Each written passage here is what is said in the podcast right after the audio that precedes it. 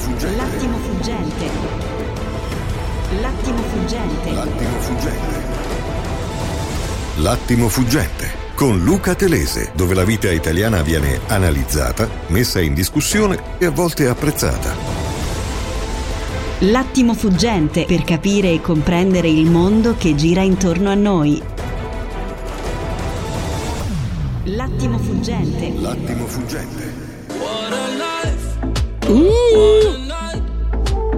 Buongiorno a voi, Luca Telese è qui con voi ancora una volta per raccontarvi una giornata di attesa, di trepidazione, di vigilia di guerra, la guerra che non arriva, la guerra raccontata, la guerra degli esperti della supercazzola di guerra con le loro stellette, tornano quelli degli uffici studi, tornano quelli che sanno tutti dell'armamento, tornano tutti quelli che giocano sulle carte geografiche e allora dunque c'è una guerra di parole, ma soprattutto la cosa che più mi colpisce in questa guerra, che non è ancora guerra in Ucraina e forse non lo sarà mai perché c'è anche la diplomazia, è il grande gioco degli arsenali, del mercato delle armi, dell'esaltazione dei mille oggetti che diventano mercato. Allora oggi veramente cantando Kalashnikov con Goran Bregovic e con la sua strepitosa band.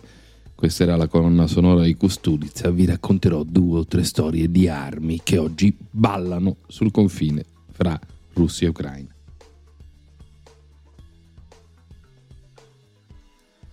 E sentiamo i Kalashnikov.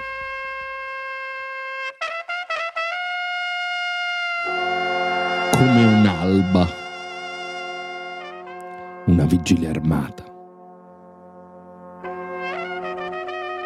E c'è ancora lui, la K-47, l'arma più longeva, che combatte una guerra con le sue ultime evoluzioni con l'M15, il fucile dei Marines. Cantato anche in questa splendida colonna sonora il Kalashnikov è di nuovo protagonista sulla frontiera della guerra.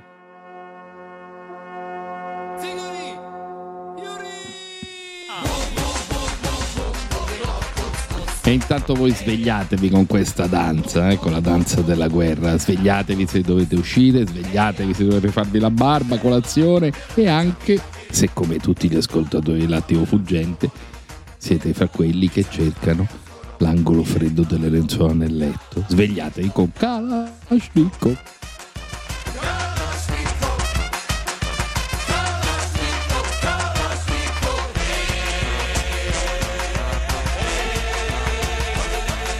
Pezzo illuminante di Mirko Molteni per libero, ve lo leggo fra poco, appena finiamo di ballare. Barkovac, Balakrta, Lajkovac, Čaje, Šurje, Pajara,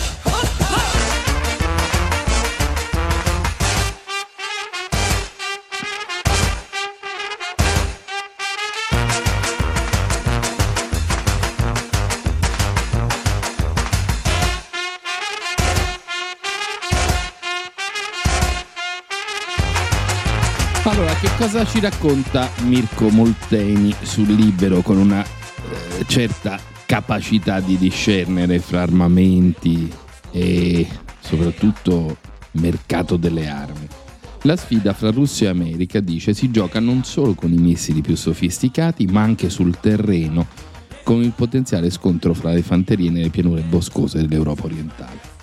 E il buon vecchio fucile, lungi dall'essere un'arma desueta, si conferma invece la base di quel sistema di combattimento semplice, insieme irrinunciabile che il soldato, colui che fisicamente occupa un territorio e lotta per tenerlo.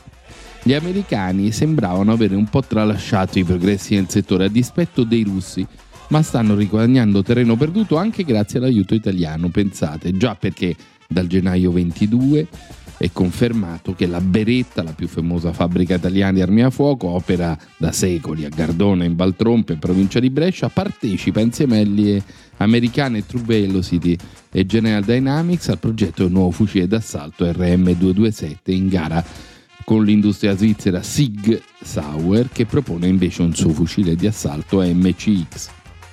La gara di appalto dovrebbe concludersi quest'anno e portare nel 2023 i primi ordinativi che potrebbero fruttare alla beretta, pensate, pensate, 5 miliardi di dollari.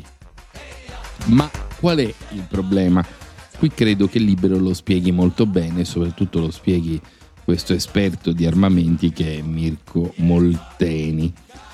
Il eh, nuovo fucile d'assalto è stato eh, come dire, appaltato dall'esercito americano per sostituire gradualmente le attuali armi individuali in calibro 5,56 e 7,62 per passare a un nuovo calibro standard per gli americani e in prospettiva anche per la Nato il 6.8 mm. Il problema è che questo programma, eh, questo nuovo programma d'arme, eh, prevede questa nuova cartuccia che assicura potenza e gittata superiori a quelle precedenti e inoltre avendo il bossolo in materiali compositi risulta più leggero del 30% delle armi tradizionali. L'idea è frutto dell'esperienza in Iraq e Afghanistan dove i soldati americani si sono spesso trovati a mal partito con i loro M16 che pensate sono in servizio dal 64 anno della guerra del Vietnam e ai loro derivati moderni, gli M4, che sono operativi dal 94, che con le munizioni da 5,56 mm si rivelano troppo leggeri. Alla pari si vuole eliminare anche il vecchio calibro 768 e perciò il programma prevede anche la sostituzione delle mitragliatrici di squadra con armi da 6.8 mm considerato il nuovo calibro intermedio dovrebbe essere adatto sia ai fucili d'assalto sia alle mitragliatrici da bipiede. Fra gli scopi non solo consentire ai soldati, spiega libero, di portare più munizioni, ma anche di garantire un tiro letale utile su distanze da oltre 600 metri. Allora capite che questa guerra è anche il ballo di coloro che vogliono provare le nuove armi, cioè c'è la lotta fra l'America e la Russia, ma c'è la lotta fra due sistemi di arma. E qual è il tema invece del fucile russo? Ancora più interessante è il racconto di quello che sta accadendo. In Russia, già fra il 17 e il 2018, sono entrate in servizio nuove armi per le fanterie che si sono affiancate alle precedenti.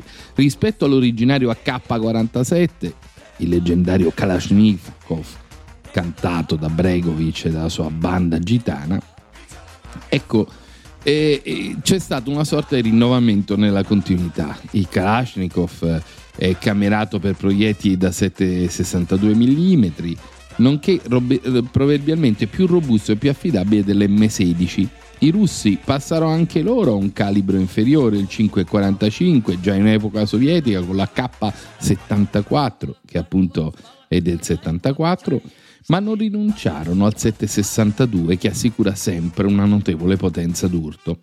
Così, quattro anni fa, sono iniziate le consegne del nuovo Kalashnikov AK-12 da 5,45 mm, ma anche di una nuova versione, la K-15, che mantiene il formato S62.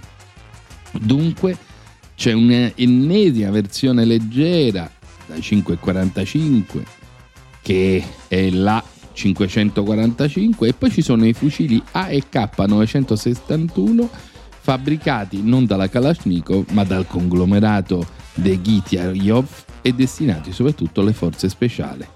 Il bello è che i russi dal 2014 hanno anche sviluppato concretamente il loro programma di dotazioni avanzate per la fanteria denominato Ratnik e qui vi voglio Ratnik significa guerriero ed è un set composto da nuovi elmetti, protezione antiproiettili integrati, occhiali a visione notturna e un sistema di comunicazione e posizionamento che si chiama eh, Jonas, il corrispettivo russo del GPS.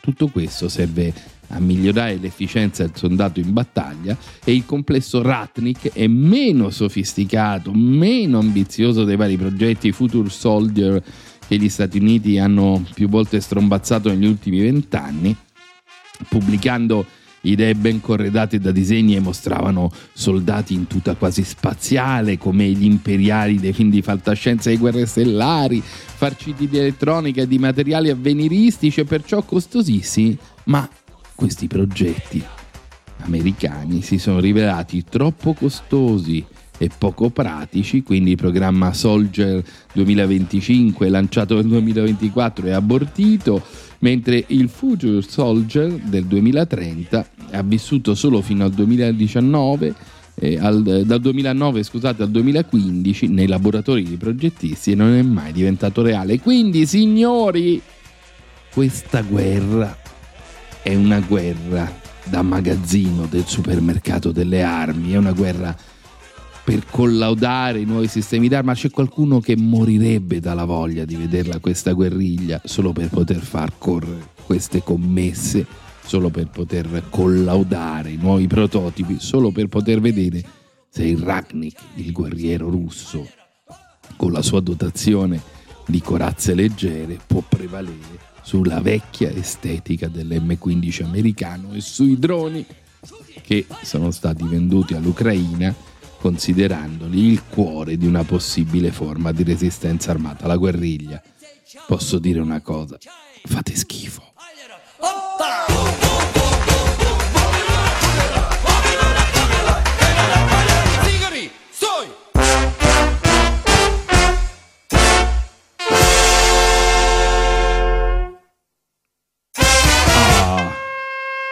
Gran finale, gran finale. Cambiamo il passo con quella musica, un tango. Ecco, adesso andiamo sulle atmosfere più dolenti. Questo è un tango di underground.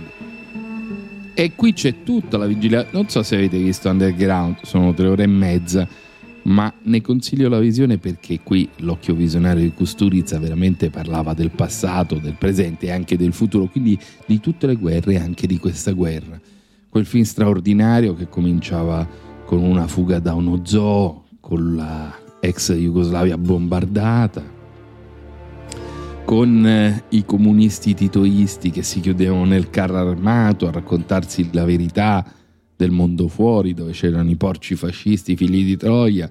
Questo era il ritornello, si chiudevano nel carro armato e gridavano porci fascisti, figli di Troia. Ma quanto sembra la Russia di oggi? che si chiude nel suo carro armato psicologico pensando al nemico fascista ucraino, eh, raccontando possibili invasioni e lanciando l'allarme per la Nato. E questa Ucraina indipendente, pilotata dall'Occidente, riempita di armi, trasformata dalle intelligence americane in una nuova eh, come dire, tappa della guerra fredda, quanto sembra veramente il meccanismo della menzogna di Underground. Se vi rivedete questo film stasera, seguendo il consiglio del vecchio Luca, scoprirete che non parlava solo del passato, ma parlava del futuro che stiamo vivendo noi.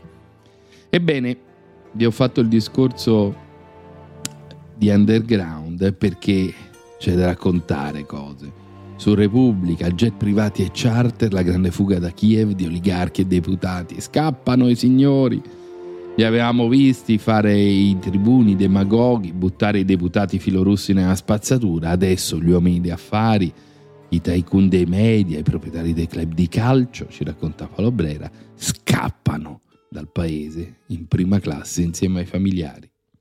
E poi, anche qui, si parla di qualcosa Kiev non si fida più di Zelensky, Mosca approfitta del dialogo con Scholz, questa volta seduto intorno a un tavolo decente perché non ha parlato con Putin ma con il suo vice, un tavolo diciamo di due metri, e soprattutto c'è qualcosa di molto importante anche qui che riguarda le possibili strategie.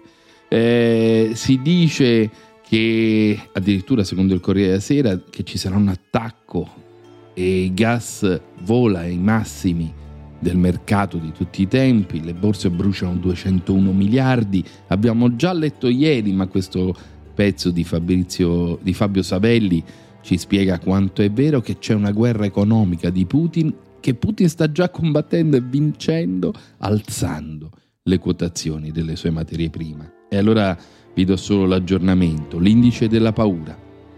I venti di guerra in Ucraina preoccupano i mercati finanziari, viste le possibili ripercussioni sugli approvvigionamenti di gas.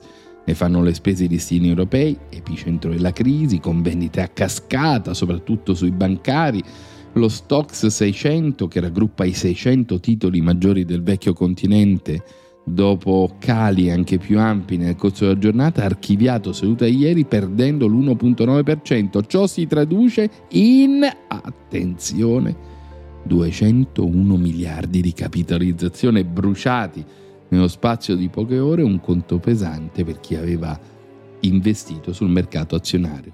A Piazza Affari L'indice Fuzzi MIB, dopo aver sfiorato ribassi del 4%, ha chiuso in calo del 2%, Madrid ha concluso in calo del 2,5%, Parigi del 2,2%, Francoforte di 2 punti percentuali, il ribasso dell'1,7% sia Amsterdam che Londra, con Mosca che si muove su cali fra il 2 e il 3%. E dunque questo è il primo effetto della guerra cala le borse e salgono i costi delle materie prime. La paura soffia anche sull'inflazione in Europa e negli Stati Uniti, scrive il Corriere della Sera, che porterà le banche centrali a una stagione di politica monetaria restrittiva e un aumento dei tassi di interesse. La prospettiva di nuove sanzioni alla Russia in caso di invasione comporta un aumento a cascata dei prezzi di alluminio, nickel di cui Mosca è il principale produttore. L'alluminio è vicino ai massimi dal 2008, il prezzo del metallo leggero ha toccato ieri i 3.241 dollari la tonnellata dopo aver raggiunto 3.333 la scorsa settimana. In Europa la produzione di alluminio ha sofferto negli ultimi mesi dell'impennata dei prezzi per l'elettricità, con quasi la metà delle fonderie che hanno dovuto tagliare la produzione o chiudere del tutto, incapaci di fare fronte alla bolletta energetica. Analogo scenario per il gas con i contratti future ai massimi di sempre, per il petrolio. Il contratto consegna aprile sul Brent ha guadagnato lo 0,64 a 95,4 dollari al barile e quello scadenza marzo lo 0,89 a 93 dollari al barile inevitabile il conto per le famiglie, ma slitta venerdì il Consiglio dei Ministri per un intervento sulla componente fiscale delle bollette. Tensioni inevitabili anche sui titoli di Stato. Lo spread fra il decennale italiano, il BTP e l'omologo tedesco, il Bund, è arrivato ieri a 171 punti base. 171, eravamo tre mesi fa a 100 per poi chiudere a 168 con un rendimento del decennale italiano all'1,97. Si tratta, secondo Bloomberg, del massimo mai raggiunto dal giugno 2020 e dunque un allargamento della forbice col boom il titolo rifugio per eccellenza quando si accende l'allarme rosso dei mercati. Gli investitori, spiega il Corriere della Sera, puntano sulla Germania, comprano il suo debito ma non chiedono per ora all'Italia di pagare troppo di più di interessi. In una prospettiva di lungo termine, le obbligazioni stanno scontando in anticipo l'avvicinarsi del cambio di passo della politica monetaria. Bene, ma questo giro d'orizzonte non ci spiega ancora una volta che una guerra è un affare anche quando la si minaccia senza combatterla? E L'America, per chiudere l'ultimo anello, non sta combattendo una partita politica prima ancora che bellica. Biden tiene alto il livello dell'allarme, sposta l'ambasciata dalla capitale ucraina, ma signori, alle elezioni di midterm, quello è il tema. Si sta combattendo su altri teatri e l'Ucraina è solo il punto di confine degli interessi dei protagonisti in campo. E allora anche qui è interessante l'articolo del Corriere della Sera, pressioni sugli alleati, l'attacco è possibile sempre, la CIA dice che l'attacco sarà domani, lo scopriremo, abbiamo 24 ore per capire se questa profezia che ha terremotato tutti gli analisti sia vera o no.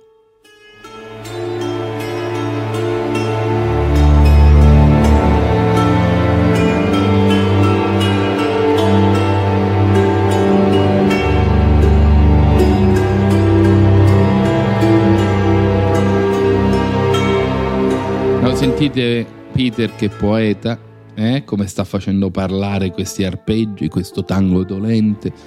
Bene, allora quando è iniziato tutto questo, Roberta Zunini sul fatto si prende la briga di ricostruire come è scoppiata la prima guerra e quando. Alla fine del 2013 racconta l'allora presidente filorusso Viktor Yanukovych aveva deciso all'ultimo momento di non aderire più all'accordo di associazione con l'Unione Europea preferendo un prestito russo, l'acquisto di titoli di Stato per 5 miliardi, 15 miliardi di dollari concesso dal presidente che immaginate era Putin, legandosi così con questa operazione economica molto strettamente alla Russia. La retromarcia scatenò le proteste dei giovani ucraini che guardavano all'Europa simbolicamente come scudo contro l'ingerenza occhiuta dell'orso russo, molta propaganda, pochi giorni dopo la decisione di Yanukovych di mandare la polizia a attaccare gli studenti in piazza Maidan, eh, l'indipendenza a Kiev spinse milioni di ucraini a prendere parte alla protesta che venne soprannominata Euro Maidan o sollevazione per la dignità. Il giorno 20 la situazione precipitava definitivamente. Dai tetti e dal ponte che conduceva in piazza dell'Indipendenza, cecchini e uomini in passamontagna sparavano sull'enorme accampamento estesosi con il passare dei giorni anche lungo via Cresciatic, uccidendo 100 dimostranti. Dopo qualche ora il presidente fuggiva, prima a Donetsk nel Donbass e il 22 febbraio nella città russa di Rostov. Il 24 febbraio il neoministro dell'interno Arsen Avakov annunciava che Yanukovych era ricercato. Intanto nella zona russofona, il Donbass e la Crimea, la situazione si complicava poiché nella penisola il Parlamento regionale veniva preso d'assalto con le armi e occupato.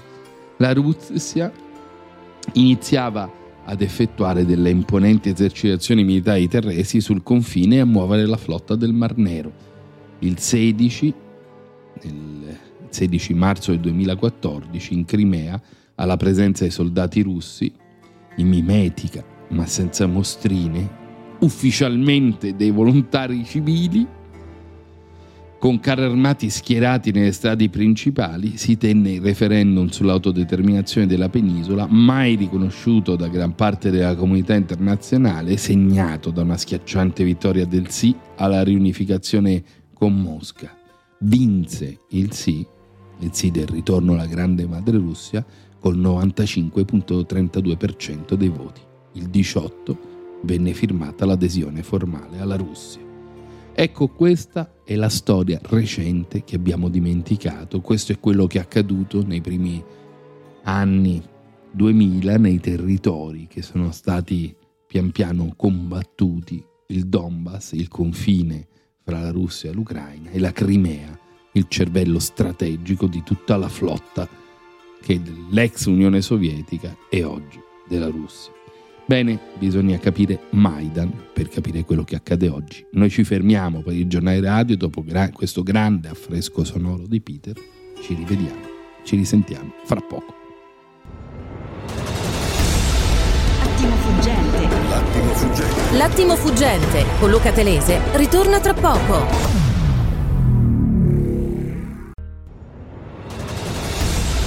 Attimo fuggente. L'attimo fuggente. L'attimo fuggente con Luca Telese.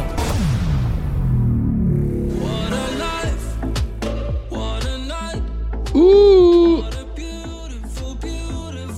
E se questa è la narrazione delle armi, oggi veramente ho costruito per voi un affresco straordinario sul fronte, diciamo, orientale, c'è anche la narrazione delle armi, un po' mitologica sul fronte ucraino e se ne fa, come dire, portatore di questo racconto, di questa narrazione, il foglio, che addirittura esalta la lotta dei cyborg. Sono diventati dei cyborg ucraini. Sette anni fa, fra le macerie dell'aeroporto di Donetsk, i soldati di Kiev riuscirono a resistere per 242 interminabili giorni contro i russi. Oggi quella battaglia è diventato il modello per vendere l'indipendenza a caro prezzo, ma veramente è una cosa da pazzi, no? La retorica che tutti questi pezzi trasudano su un fronte o sull'altro si sta giocando a risico. I giornali italiani sono di una superficialità pazzesca, giocano a risico, però ve ne leggo un assaggio perché qua diamo tutte le voci, sentiamo tutte le campane Ancora una vittoria così e perderemo la guerra, disse il perfido generale messicano Santa Anna contemplando a battaglia finita le rovine di Alamo, dove meno di 200 texani avevano resistito fino all'ultimo dei soldati messicani che erano almeno 10 volte il loro numero. La Alamo degli ucraini e l'aeroporto internazionale Sergei Prokofiev di Donetsk nel Donbass, l'est dei paesi che nel 2014 finì sotto il controllo dei separatisti russi. Nell'estate di quell'anno l'esercito ucraino si fa avanti per riprendersi territorio e ci riuscirebbe senza problemi se non fosse che l'esercito russo si materializzò al fianco dei separatisti per impedire la loro disfatta. Migliaia di soldati professionisti e soprattutto mezzi militari e artiglieria inchiodarono l'esercito ucraino e salvarono le repubbliche popolari di Lugansk e Donetsk, una finzione partorita da Vladimir Putin per creare un problema permanente al governo dell'Ucraina. L'aeroporto inaugurato appena due anni prima per gli europei di calcio del 2012 venne abbandonato e eh, rimase intatto fra le due linee del fronte. Da una parte i soldati, dall'altra i filorussi e i russi. La spiegazione ufficiale sul sito in quei giorni diceva che i voli erano temporaneamente sospesi. Eh, Non ha un'importanza strategica, anche se in ottima posizione per tenere sotto il fuoco dei cannoni le città di Donetsk e i soldati di Kiev non lo vogliono perdere. Ha un valore simbolico e per questo almeno 25.000 separatisti, spalleggiati da 10.000 soldati di Mosca, decidono di far sloggiare gli ucraini. Bene, sto leggendo Daniele Ranieri, Raineri sul foglio, la battaglia comincia alla fine del settembre e va avanti fino al 21 gennaio del 2015, diventa guerriglia urbana, quella dove ogni porta può nascondere un nemico e dove i difensori dei nemici si gettano granate da una stanza all'altra e un giorno si guadagnano 20 metri e il giorno dopo se ne perdono 100. I combattimenti sono così duri e intensi e quando finiscono si decide di tornare a negoziare e nascono gli accordi di Minsk 2, quelli che in questi giorni sono citati molto spesso. Vogliono mitologia, vogliono qualcosa da raccontare i media del mondo, vogliono poter dire buoni e cattivi e poter far giocare qualcuno con le carte geografiche, con i fuciletti nuovi, con i droni, con i cyborg. È veramente una cosa ridicola. C'è un'intervista del direttore di Limes, noi l'abbiamo sentito ieri, Lucio Caracciolo, Putin non attaccherà perché ha già vinto, ormai dice il Cremlino ha ottenuto il suo scopo, il patto atlantico sta già rinunciando al patto verso est. E questo è interessante perché di tutta questa notizia non c'è traccia sui giornali, infine un ultimo scenario eh, che vi concedo, eh, Giorgio Ferrari eh, sul messaggero ci racconta è il gas l'unico motivo, qui torna l'economia, che impedisce lo scontro diretto fra Mosca e l'Unione Europea. Per comprendere i rischi cui l'Europa e l'Italia per prima vanno incontro nell'estenuante braccio di ferro fra Russia e Nato, scrive Giorgio Ferrari, occorre fare un balzo indietro di 49 anni, tornare cioè allo scenario che si presentò all'epoca della crisi energetica del 73 per scoprire che le analogie con la situazione odierna sono molteplici. Anche allora c'era un gigante olipolistico, l'OPEC, e anche allora la ricorrenza dello Yom Kippur in Egitto, Siria, che attaccarono Israele. Ma se lo Stato ebraico è riuscito dopo lo smarrimento iniziale a sovvertire le sorti del conflitto, giungendo dopo una ventina di giorni di combattimenti a un cessate il fuoco, le nazioni arabe aderenti al cartello dell'OPEC raddoppiano unilateralmente il prezzo del greggio diminuendo contestualmente le esportazioni del 25% e proclamando un embargo nei confronti degli Stati Uniti. Bene, il prezzo ufficiale del greggio, che a metà del 73 era 2,90 euro al barile, alla fine dell'anno aveva raggiunto quota 9,20. Ora vorrei che i più giovani di voi ricordassero cosa furono quelle giornate per l'Italia, ci sono ancora foto seppiate che ce lo ricordano, stop eh, e blackout, eh, giovani che camminavano, anzi no, percorrevano Piazza Venezia con una canoa a ruote, monopattini, biciclette, finimmo a stecchietto, senza energia e forse questo è veramente il fantasma peggiore. Ce lo evoca Giorgio Ferrai con il suo pezzo che ci si può parare davanti nei margini e nelle conseguenze del conflitto. Così oggi entriamo nella padella del fritto misto con la paura di tornare all'età della pietra. That's a great asset. More inflation. What a stupid son of a bitch.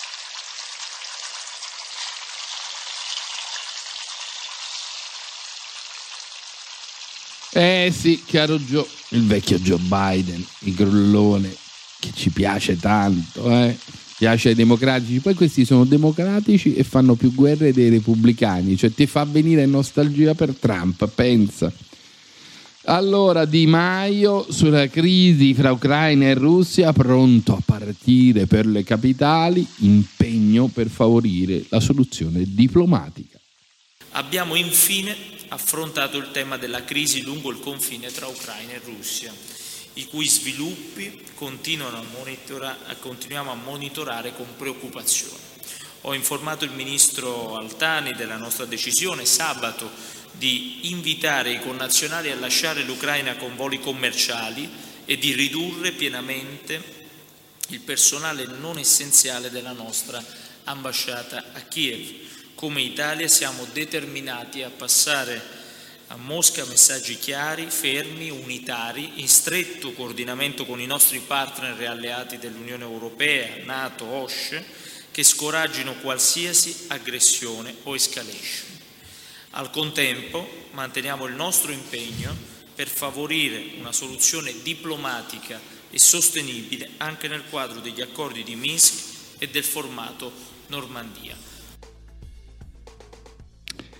E su questa crisi si pronuncia anche il segretario del PD, Enrico Letta. Eh, I giornali raccontano di un PD diviso fra chi vuole indossare il grigio verde e chi vuole sventolare la bandiera arcobaleno. È un articolo di oggi che appare con un po' di malizia, ma con molte buone fonti sul libero. E l'appello di Enrico Letta è questo. La crisi ucraina è la peggiore che possa accadere in questo momento, eh, innanzitutto per il rischio drammatico di perdite di vite umane e per tutti gli effetti economici, per tutti gli effetti potenziali di flussi di rifugiati, per l'instabilità che questo genererebbe. Quindi bisogna fare tutto il possibile per evitarla, c'è bisogno che il nostro Paese sia unito, fermamente unito dietro al governo, il governo con il sistema di alleanze che abbiamo può dire la sua e dice la sua per convincere la Russia a non fare quei passi che superino quella linea rossa che sarebbe un disastro e che porterebbe poi a delle drammatiche conseguenze. Quindi noi sosteniamo fortemente il governo in questo momento e chiediamo veramente che tutte le forze politiche lo sostengano perché per evitare la guerra c'è bisogno oggi di fermezza da parte nostra, di tutti noi, di dire chiaramente alla Russia che l'invasione dell'Ucraina sarebbe un gesto dalle conseguenze assolutamente irreparabili e inaccettabili. A Bruxelles, e questa è l'altra guerra che stiamo raccontando da giorni, il giornale radio Latino Fuggente li stanno seguendo sulla grande carta geografica del mondo, l'evoluzione dei cosiddetti convogli alla libertà, ebbene questo esercito invisibile di Novax, anzi molto visibile, ma invisibile con le armi diciamo de- tradizionali delle, degli armamenti convenzionali. Ecco questo esercito di manifestanti che usano camion tamburi è arrivato a Bruxelles. Sono scesi in strada i primi manifestanti addirittura in attesa dell'arrivo del convoglio della libertà che giungerà nella capitale dell'Unione Europea oggi nel primo pomeriggio, ma già fanno casino.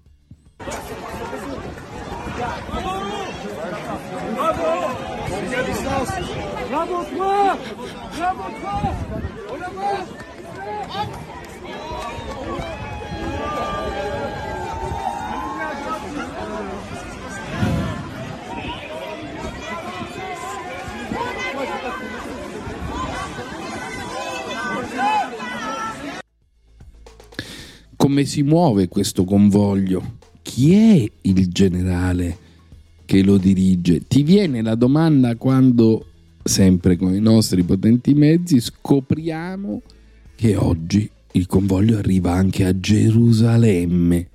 Eh, anzi, è arrivato nel pomeriggio di ieri e oggi è in piazza con 20.000 camionisti in movimento ed ecco il suono dei clacson all'arrivo a Gerusalemme.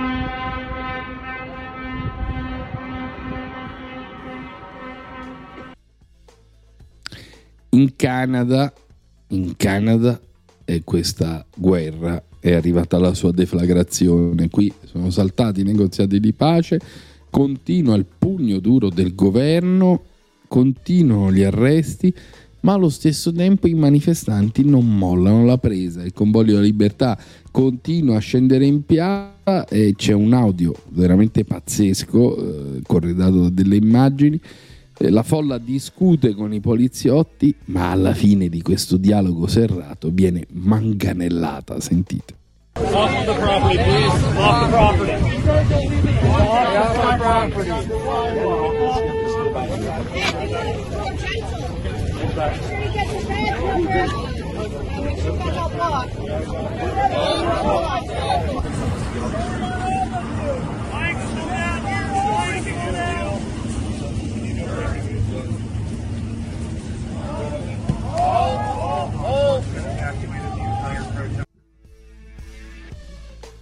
E poi c'è l'audio del confine fra gli Stati Uniti e il Canada e anche lì è arrivato il convoglio, anche lì i manifestanti hanno bloccato qualunque passaggio. Questo è il vero momento che preoccupa i due governi dei due paesi come una guerra su due fronti e un confine bloccato.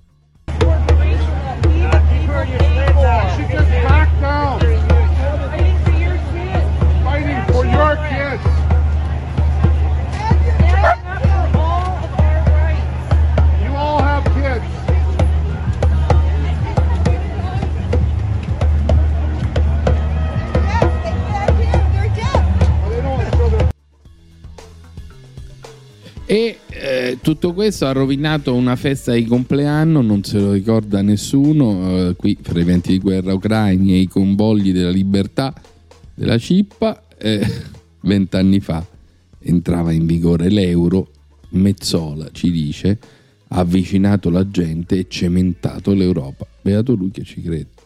President uh, Lagarde, Presidente Lagarde, commissario Gentiloni, cari colleghi, vent'anni sono passati dall'introduzione dell'euro.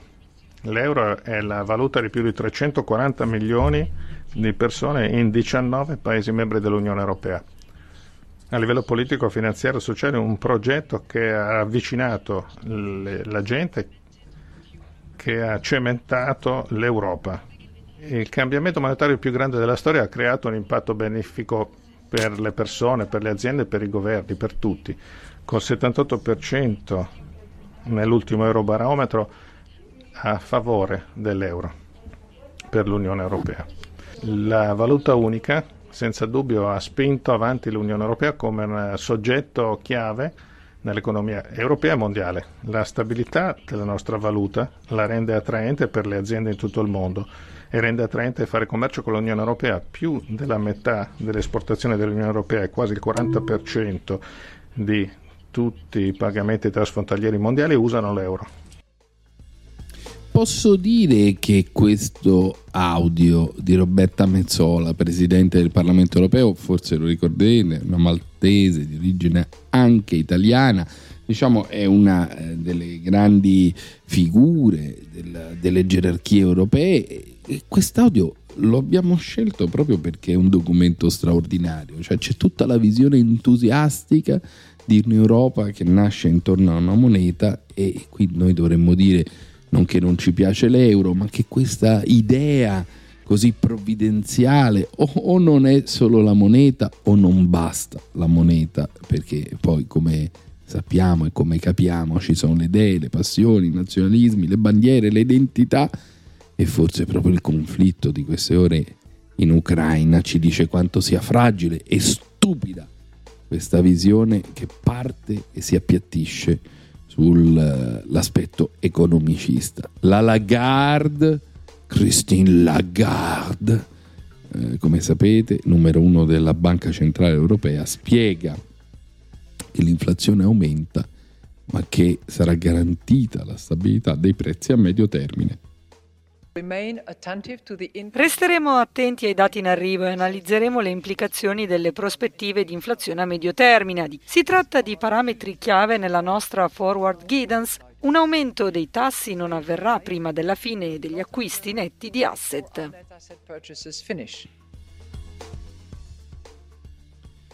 E poi quanto mi piace l'accento itoniano, britannico itoniano, il collegio dove ha studiato di Boris Johnson a Eton e siamo sull'orlo del pregi- precipizio. Well, I think the evidence is pretty clear. You've got uh, about 130,000 troops massing on the Ukrainian border. There's all sorts of other uh, signs that show that there are serious preparations for uh, an invasion, and we've got to we've got to respect that. We've got to we've got to realize that this is a very very dangerous, difficult situation. We are on the edge of a of a precipice. Situazione veramente, veramente pericolosa, è vero. to step back, and what we're urging is for everybody to engage in Eh sì, non c'è dubbio. Allora abbiamo fatto un grande giro d'orizzonte, come sapete, come prassi di questo programma. Fra poco entreremo a sfogliare la storia italiana. Eh, ci sono molte cose da raccontare, molte cose da dire, però eh, l'ultimo anello è che lo stop dell'alleanza est è legato alla storia del gasdotto Nord Stream 2 e lì ce lo racconta il messaggero, questo è l'ultimo, guardate come ho lavorato bene, Marco Ventura ce lo racconta sul messaggero ed è lì che nasce la sfida di Mosca. E allora sentiamo Ventura. È tutta una questione di punti di vista. Da Washington la pressione militare russa attorno all'Ucraina è vista come il frutto del ritrovato protagonismo di Putin sullo scacchiere mondiale, dall'invasione della Georgia del 2008 al salvataggio a son di bombe del regime di Assad in Siria nel 2015, al sostegno al generale Haftar in Libia, alla presenza militare nella fascia subsahariana in Africa al fine di riconquistare l'influenza laddove i francesi arretrano. Ma se per gli americani il centro della politica estera è nel Pacifico, per Russia e Europa il Mediterraneo restano fondamentali per la costruzione della sicurezza nazionale e così Putin ha tirato fuori dagli armadi polverosi della storia il vestito buono dell'orgoglio nazionale ed è finita la sua fazione all'allargamento dell'Unione Europea, della Nato verso est. Mentre alla fine degli anni 90, scrive Ventura, la Russia si limitava a osservare questa progressiva espansione, nel 2013 la situazione è cambiata. Mosca è di nuovo sufficientemente forte per dire basta all'allargamento. E questa è l'opinione, secondo Ventura, dell'ambasciatore Cesare Ragaglini, che è stato a Mosca fra il 2013 e il 2007, e dice l'Unione Europea con la sua partnership orientale aveva provato a strappare a Kiev eh, l'influenza, a strappare Kiev all'influenza russa con l'associazione all'Unione Europea, propedeutica all'ingresso nella Nato, uno schema che ha funzionato per la Polonia, per l'Ungheria, per i paesi baltici che vedevano l'adesione all'Unione come un'opportunità, ma per i quali l'ingresso nella Nato era molto di più la garanzia della loro sicurezza, il loro status symbol. E perciò ancora oggi questi paesi guardano più a Washington che a Bruxelles, ma l'Ucraina non è paragonabile ai Baltici. Sono inestricabili i suoi rapporti economici, politici, sociali, familiari, culturali, racconta l'ambasciatore, e religiosi con la Russia, lo strappo non sarebbe indolore per nessuno dei suoi paesi. Così, quando si è trattato di firmare l'accordo con l'Unione Europea, il leader ucraino filorusso Yanukovych ha fatto marcia indietro. Fu proprio l'Italia ad avvertire gli alleati a sollecitare un piano B. La Commissione Europea rispose che o Yanukovych firmava o saltava tutto. E così, racconta l'ambasciatore, è stato. Gli ucraini scesero in piazza, arrivarono a Kiev, commissari e ministri europei e alla fine fu siglata una mediazione. La notte stessa vennero assaltati i palazzi del governo e i russi a quel punto decisero di mettere in sicurezza la Crimea, che non solo appartiene storicamente alla Russia, dice l'ambasciatore, ma i cui abitanti sono per l'80% semplicemente russi. Ecco, questo è impressionante perché è il racconto raccol- raccolto da Ventura, la testimonianza di un uomo che rappresentava l'Italia in quelle ore lì.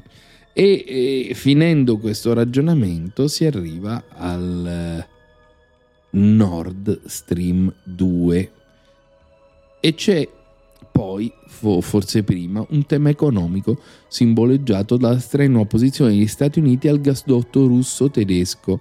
Agli Stati Uniti conviene che l'Europa europea non dipenda più così tanto dal gas russo, anche per poter vendere il proprio, più costoso così come la Russia ha tutto l'interesse a creare scompiglio nel campo dei paesi NATO, allontanando gli Stati Uniti e soprattutto la Germania, che è il punto di arrivo di quel gasdotto. Ora io voglio ricordarvi che Angela Merkel fece le barricate, non una filosovietica, non so, un leghista di qualche associazione Italia-Russia, fu la Merkel a difendere Nord Stream 2 per poter avere il gas russo a un costo inferiore a quello americano. Bene, ci fermiamo per il giornale radio, credo stamattina veramente, guarda, sono abbiamo detto tutto quello che si poteva dire, le pagine dei giornali sono questo, sono il grande alfabeto che se le andiamo ad aprire ci spiega il mondo e oggi forse abbiamo capito di più con l'economia e con i Kalashnikov, con eh, i droni, le corazze, i gasdotti, abbiamo capito molto di più che sentendo mille chiacchiere di diplomatici falsi. Ci fermiamo e torniamo subito dopo con la storia italiana. Attimo fuggente. L'attimo fuggente. L'attimo fuggente con Luca Telese ritorna tra poco.